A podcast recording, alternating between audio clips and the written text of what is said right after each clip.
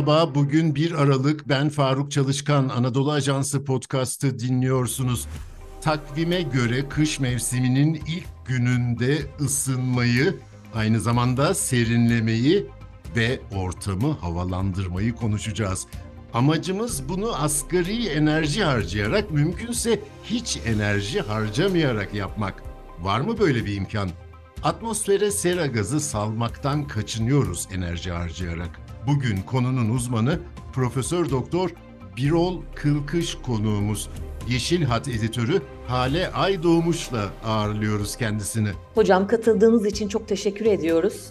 E, Faruk Bey'in girişine de atıfla tüm bu konuya genel adıyla pasif iklimlendirme diyoruz. Tabiattaki, daha doğrusu fizikteki hangi kurallardan yararlanıyoruz? Çok teşekkür ederim davetiniz için. Ee, öncelikle e, şunu söyleyeyim, bunu vurgulamakta fayda var. Ee, binalar, kapalı mekanlar diyelim genelde, tüm küresel enerji tüketiminin yaklaşık yüzde kırkını oluşturmakta. Yani biz binalarımızda tüm ulusal enerji tüketimimizin aynı oran geçerlidir. Yüzde kırk kadarını ısıtmada, soğutmada, elektrik tüketiminde, işte mutfak vesaire gibi sıcak su ürünlerinde tüketiyoruz. Dolayısıyla binalardaki verimlilik ve enerjiyi en aza indirebilmek tüketim açısından çok önemli. Çünkü bunun küresel ısınmaya çok büyük bir yansıması oluyor. Ne kadar enerji tüketirsek o kadar karbondioksit e, atmosfere salmış oluyoruz ki Paris Anlaşması'na göre bizim bu salımları çok azaltmamız lazım. Dolayısıyla binalarda gerçekten net sıfır enerji diyebileceğimiz veya net sıfıra yakın enerji diyebileceğimiz binaların tasarımı çok önemli. Ancak binaları tek başına ele almamak lazım. Binalar aslında bir kentin e, bir parçası. Kentle birlikte yaşayan, kenti etkileyen, kentin de binaları etkileyen boyutları var. Dolayısıyla binaları e, düşünürken bunu biraz daha geniş çerçevede düşünmek lazım. Mesela enerji tüketiminde e, genelde Türkiye'de doğal gaz kullanılıyor. Acaba bunu nasıl azaltabiliriz? Bunun değişik boyutları var. İlk boyutu bunun yalnız şudur. Bizim e, çevrede, o kentte veya yakınımızda atık ısılanın, atık enerjilerin değerlendirilmesi lazım. Bir örnek vermem gerekirse, mesela Bursa'da e, hemen hemen şehrin içinde kalmış olan bir termik santral var. Kocaman da soğutma kulelerinde elektrik üretilirken ortaya çıkan ısı atılıyor. Hem atmosfer kirlenmiş oluyor hem de su kaybı. Bu ısının Bursa içinde çok kısa bir parkur sistemi yapılarak bölge ısıtma hatta yazın soğutma sistemleri kurulabilir. Dolayısıyla sizin o zaman doğal gaza hiç ihtiyacınız kalmaz ve çok az bir ihtiyacınız kalabilir. Bu bakımdan demek ki bizim binaları kentin içinde e, bir parça olarak görmemiz ve binaları topyekün ele almamız lazım. E, bir kilowatt saat diyelim veya bir birim elektrik üretilirken enerji olarak hemen hemen 2-2,5 kat daha fazla ısı atmosfere atılıyor ve bu ısı da çok yüksek değil. E, dolayısıyla genel yargı e, bu ısıyla biz nasıl ısınırız gibi bir soru var. Halbuki bugün Avrupa e, Birliği'nde 35 derecelik ılık suyla bile ısıtma yapılabilen bölge ısıtma sistemleri var. Demek ki biz binaları birbirine bağlayacağız. Enerjiyi paylaşacaklar. Belki güneş enerjisi veya rüzgar enerjisi, biyogaz, toprak ısısıyla birlikte bu binalar enerjilerini kendileri üretecek. Eksiği fazlası varsa paylaşacak. Bu arada eğer e, gerekiyorsa bir merkezi santralden de destek alınacak. Sistem budur. Dolayısıyla binaların tek başına net sıfır olması çok mümkün değil. Ne kadar pasif bina da diyorsak bunların e, üzerine koyduğumuz güneş enerjisi panelleri, fotovoltaik dediğimiz elektrik üreten gözeler mesela, mini e, rüzgar türbinleri olabilir. Bunlara yeşil bina da deniyor aslında. Ki bunlardan iki tane örneğimiz var. Bir tanesi Ostim Yeşil İdari Binası, bir tanesi de gene bir e, ti, e, bir firmanın e, ticari ofis binası. Bunlar yeşil bina kategorisinde dünyada e, en önde gelen değerleri aldılar. Ama bunlar da doğalgaz bir kısmen kullanıyordu. Güneş enerjisi kullanıyordu ama bunların e, salımlarının sıfır denmesi mümkün değil. Çünkü bir güneş paneli bile eğer sadece elektrik üretiyorsa ve soğurduğu yani emdiği güneş ısısını havaya geri atıyorsa bunun da bir karbondioksit salım sorumluluğu var. Halbuki ben o ısıyı binaya verirdim e, ve orada bir e, kazan kullanma e, ihtimalim ortadan kalkardı. O bir sorumluluk yani bir güneş paneli doğrudan karbondioksit salmasa bile e, yıktığı veya kaybettiği bu potansiyelin katma değer potansiyelinin o da nedir? Isı başka bir şekilde belki de fosil yakıt kullanarak ikame edilmesinin e, neticesinde bir karbondioksit salım sorumluluğu var. Çünkü ikame ettiğim o kazan karbondioksit salacaktır. Dolayısıyla bizim güneş enerjisi olsun, rüzgar olsun, jeotermal enerji olsun, biyogaz olsun bütün bunları en akılcı sadece verimli değil yani o enerji kaynaklarının e, katma değer ve çevresel katkı potansiyellerini en iyi şekilde değerlendirmek de mümkün oluyor. Yani ısıyı hocam Evet. ya, yani kış mevsimindeyiz ısıdan başladık. Isınmadan e, bahsederken birinci ilkemiz benim anladığım ısıyı elde edilmiş bir şekilde üretilmiş ısıyı israf etmemek. Birinci ilkemiz bu anladığım kadarıyla onu yeniden kullanmanın yollarına bakmak, e, atmosfere e, salınmasına engel olmak. Peki sistemden bahsedelim mi? Mikro konuşursak belki şehir planlamasını daha iyi anlarız. Bir binada pasif iklimlendirmeyle ısınmanın yolları nedir? Yani kalorifer peteklerini döşemeyecek miyiz? Ya da e, havalandırma borularıyla sıcak hava mı dolaşacak? En baştaki fizikteki kural sıcak hava yükseliyor. Ondan mı yararlanıyoruz? E, mikro anlamda bir ünitede, bir birim binada en kullanışlı seçeneklerimiz nedir pasif iklimlendirmede? Evet yani pratik anlamda diyelim ki bir e, binamız var. Isınmaya ihtiyacımız var kış aylarında. E, doğal olarak şöyle bir kategoriye sokmam mümkün. Bildiğimiz ra- radyatör sistemleri, merkezi olabilir, işte çok yaygın olan kat kalorifer dediğimiz sistemler olabilir.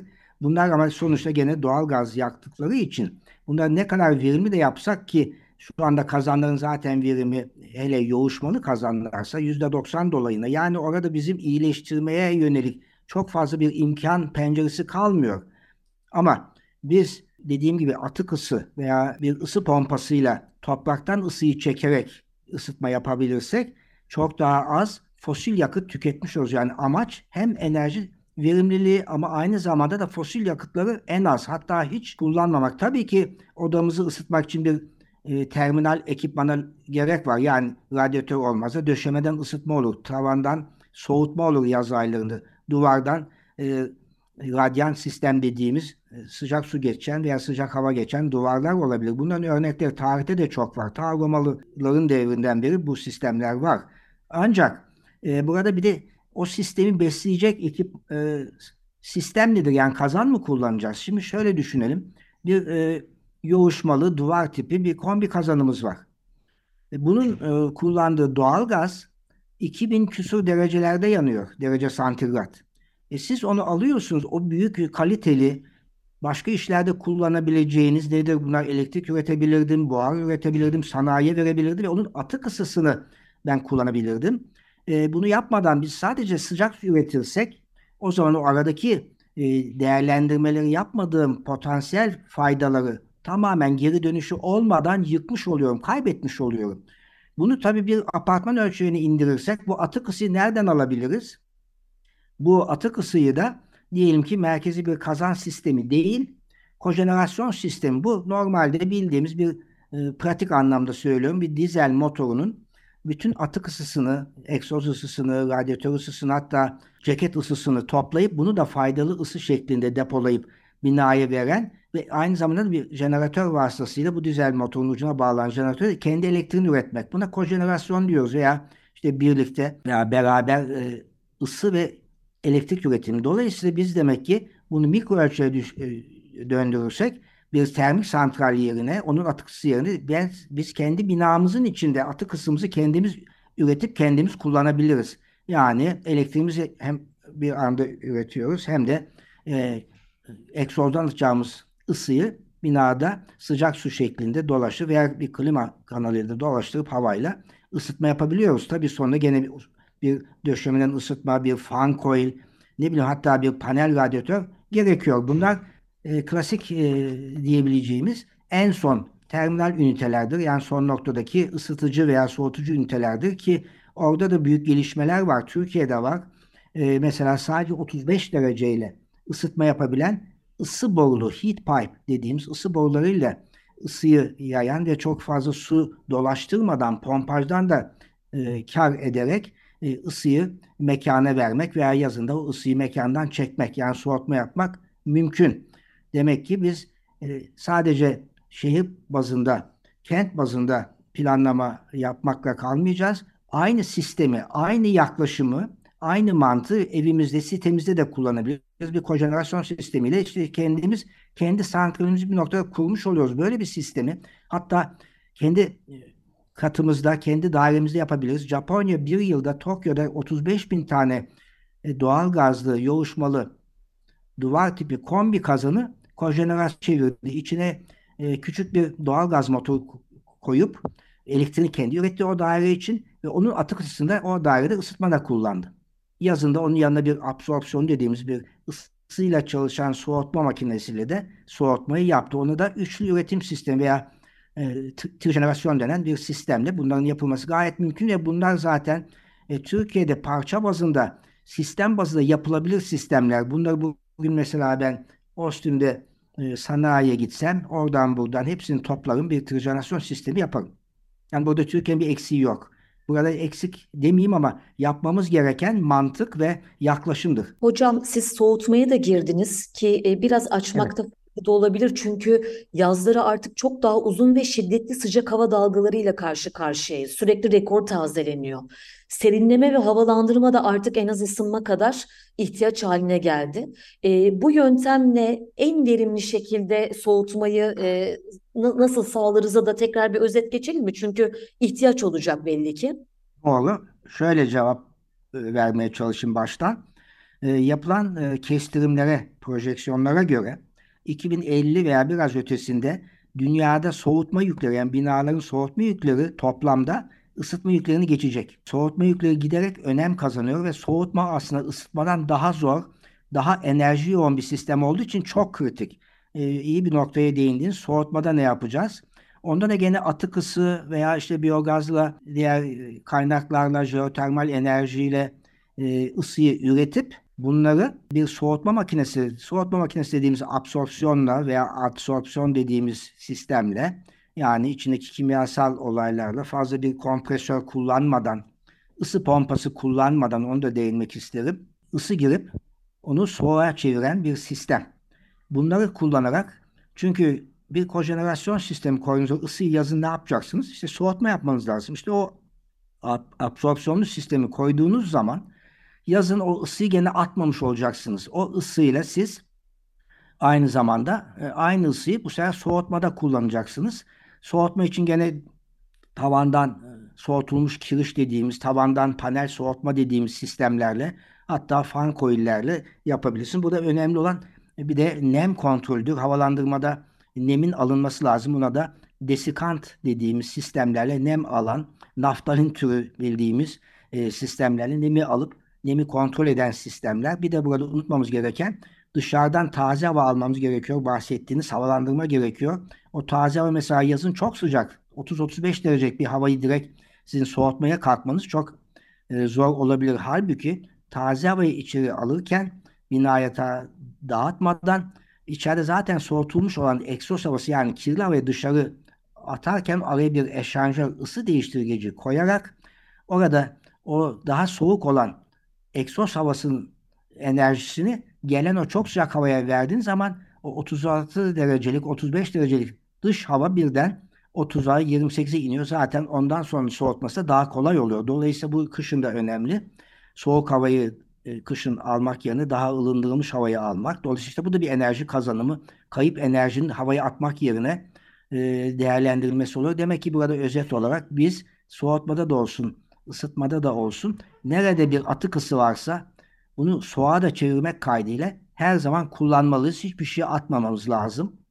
Isı pompası dedik. Bu da ya havadan ya topraktan zaten çok büyük miktarda olan fakat e, kalitesi, enerjisi düşük olan enerji kaynaklarını bir kompresörden geçirerek e, sıcaklığını e, ayarlayarak binaya daha sıcak veya daha soğuk bir şekilde vermekle e, bir soğutma ve ısıtma sistemi yapabiliyoruz. Burada yalnız düşünmemiz gereken ısı pompasının elektrikle çalışıyor olması. Her ne kadar bir birim elektrik kullanarak 5-6 birim e, ısı veya soğuk verebiliyorsa da nereden geliyor bu fazlalık? İşte ya topraktan ya havadan e, ya toprağa ısıyı veriyoruz ya kışın o ısıyı içeri alıyoruz. Bu şekilde bir sistem var. Ekonomik olarak çok ekonomik ancak buna katma değer açısından bakarsanız elektriğin katma değer potansiyeli, elektrikte her şeyi yapabilirsiniz. Onun katma değer potansiyeli %95. Ama elde ettiğiniz ısıtma veya soğutma katma değeri olarak bakarsanız %10'lar civarında. Demek ki sizin bu demin bahsettiğim bir 5-6 katsayı aslında 9-10 olması lazım. Bunu da yapmak e, teknolojiyi biraz ilerleterek mümkün. Isı pompaları evet e, şu anda çok yaygın. Avrupa Birliği de toplam elektrifikasyon, elektrikleşme e, çerçevesi veya e, toplama yakın bir şekilde her şeyi elektriğe çevirmek e, yönündeki stratejilerinde ısı pompalarına çok önem veriyor. Ama burada dediğim gibi bu e, kat sayının daha yükseltilmesi gerekiyor veya kaskat dediğimiz ardarda iki tane ısı pompasını koyarak ondan e, her birinin kat sayısını yükseltmek gibi sistemlere gerek var ama bunlar dediğim gibi daha çok kavramsal ve her zaman yapılabilecek sistemler. Bütün bunları zaten Türkiye yapıyor. Biz buzdolabını Avrupa'ya da ihraç ediyoruz. Isı pompası buzdolabının tersidir. Başka bir şey değil. Kompresör vesaire bunların hepsi Türkiye'de yapılabiliyor. Yani bizim yapamayacağımız hiçbir şey yok. Bu konuda yalnız bizim biraz yoğunlaşmamız ve görüş alanını biraz genişletmemiz sadece bir bina, sadece bir pasif bina, havalandırma değil. Bunu daha makro düzeyde ele alıp bir planlama yapıp teknoloji o yönde yönlendirmek ve geliştirmek gerekiyor. Temel ilkelere sürekli dönmek istiyorum. Birincisi, toprağın altında hiç değişmeyen bir sıcaklık var.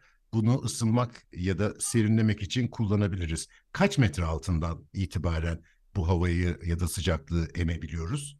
İki örneğimiz var. Şöyle diyelim. Eğer sizin bir bahçeli eviniz veya bir villanız varsa, e, yani bahçeniz çok genişse, çok derine inmeden e, toprağın donma noktasının 3-5 metre altına kadar inip yani en fazla 5-6 metre altına girip hatta bahçenizdeki çimeni bile bozmadan kenardan yatay e, delikler açarak boruları oradan geçirip e, bu ısı transferini, ısı geçişini yapmak mümkün ama burada yüzey e, alanı büyük olması, geniş olması lazım. Ama büyük bir apartman, e, benim 5-10 katlı bir apartman böyle bir alanı yoksa o zaman tabii ki derine inip derinlerden e, yüzeyi o şekilde arttırarak ısıyı çekebilmek ve ısıyı geri verebilmek gerekiyor. O zaman da bu e, derin e, kuyular deniyor. Bunun derinliği de 25-40 metre arasında. Yani bir sondaj gerekiyor. Yani e, artezyen yerine sıcaklığı emiyoruz su yerine. Aynen. Artezyendeki. Ha, şansınız varsa, yeraltı suyu da varsa oradan akıp giden onun ısısını da alabilirsiniz. Peki hocam, şimdi e, başından beri sıradan insanların bu olaya nasıl bakması gerektiğini e, önceliyorum ben. Müteahhitlerin önce buna doğru şekilde bakması lazım ama onlardan önce şehir plancılarının doğru şekilde bakması Aynen, lazım. evet. Ve ben diyelim ki imkanım oldu ev satın alacağım veya ev yaptıracağım. Şimdi Ostim dediniz Ankara'nın sanayi sitesi e, ve aynı zamanda kurumsal bir e, marka Ostim. E, üniversitesindesiniz siz. E, şimdi ben e, hangi ilkelerle kime gideceğim? Ben e, mühendislik profesörü değilim ki. Ostim'de e, ne arayacağımı nasıl bileceğim? Ee, şöyle diyelim, biz e, bu konuda hakikaten e, çok özen ve öncelik e, tanıyoruz kendimize.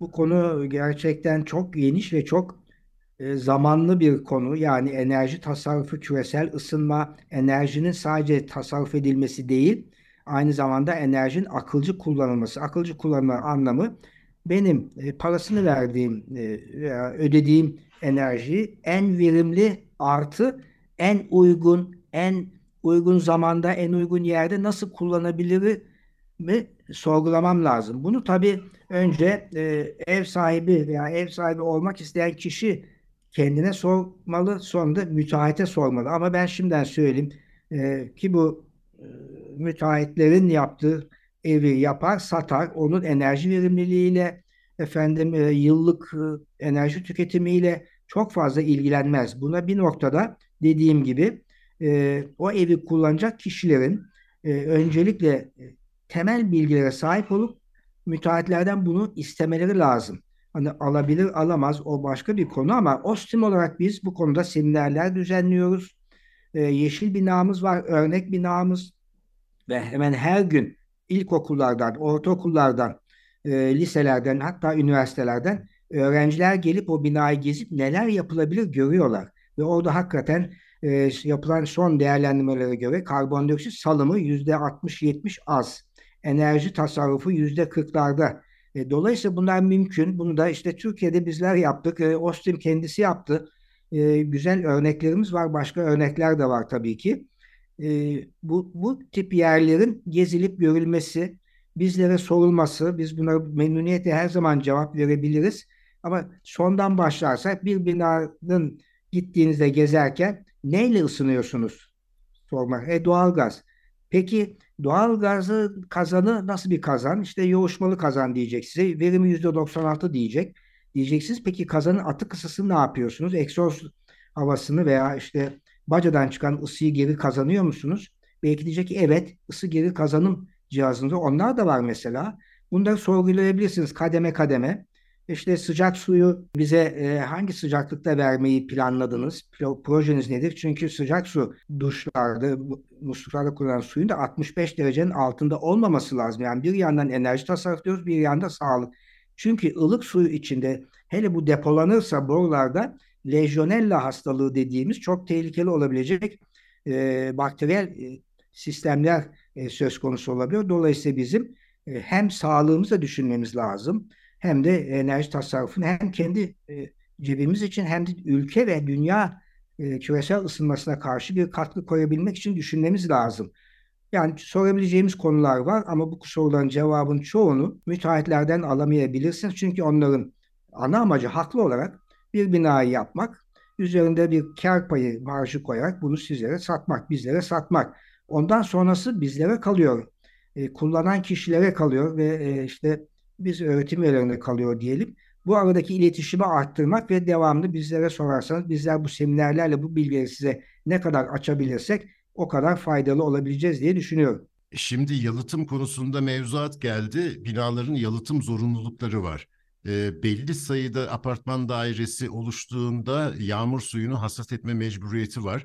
Sanırım enerjinin tasarrufu e, pasif iklimlendirme konusunda bir mevzuat yok değil mi henüz? E, genelde işte yeşil bina e, sertifikasyon sistemi var. İşte Çevre ve Şehircilik Bakanlığı o zamanki ismiyle e, BEP TR dediğimiz yeşil bina sertifikasyon sistemi var. Yani binanın hem enerji tasarrufuna bakıyor hem de bir noktada enerji verimliliğine bakıyor. Ancak bu termodinamiğin diye bizim birinci yasası yani enerji verimliliği ve enerjinin sadece miktarıyla ilgili. Yalıtım tabii ki faydalı hiçbir şey zararlı değil veya faydasız değil. Yalıtım da olacak ama şöyle bir örnek vermek isterim. Binanızı o kadar çok yalıttınız ki hiç enerji istemiyor. Ama 5-6 kilometre ötede de bir termik santral var. Atık ısısı var. E şimdi sizin binalar tamamen ısı yükünden uzak olduğu için, ısı talep etmediği için siz mecburen o atık ısıyı havaya atacaksınız. Başka da yer yoksa o ısıyı kullanacak. Demek ki bir ortalama yol bulmak lazım. Onun için işte şehir planlaması diyorum.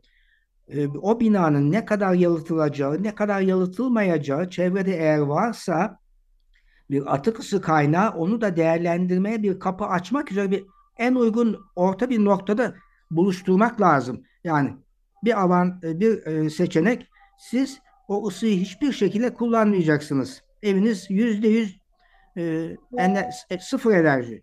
Ama yanınızda bir atık ısı var. Onu da kullanmayınca havaya atınca işte soğutma kuleleri su kaybı, enerji kaybı. Bu ikisini bitiştirebilirsek araya bir ısıtma e, network'ü bir bağ kurarsak hem oradaki atık ısıyı değerlendirmiş oluruz hem de e, çok aşırı yalıtımdan kaçınmış olur. Çünkü çok aşırı yalıtım demek çok fazla gömülü, maliyet demek, o yalıtım malzemesi yaparken karbondioksit salımı demek işte bunların hepsini düşünerek bir ortak noktada buluşmak lazım. Dolayısıyla tek bir binayı tek başına düşünmenin e, gerçekte çok da gerçekçi olmadığı bu şekilde de ortaya çıkmış oluyor. Binalar yaşayan binalardır. Çevresiyle yaşar, çevresi alışverişte bulunur. Dolayısıyla en azından bir mahalle bazında, site bazında düşünmek lazım. Bir yere kadar yalıtacağız ama yüzde yüz değil. O da bir ekstrem oluyor, bir uç nokta oluyor. Onu da düşünmek lazım. Profesör Doktor Birol Kılkış ve Yeşil Hat editörü Hale Aydoğmuş'a çok teşekkür ediyorum. Bizi hangi mecrada dinliyorsanız orada abone olmayı lütfen unutmayın. Hoşça kalın.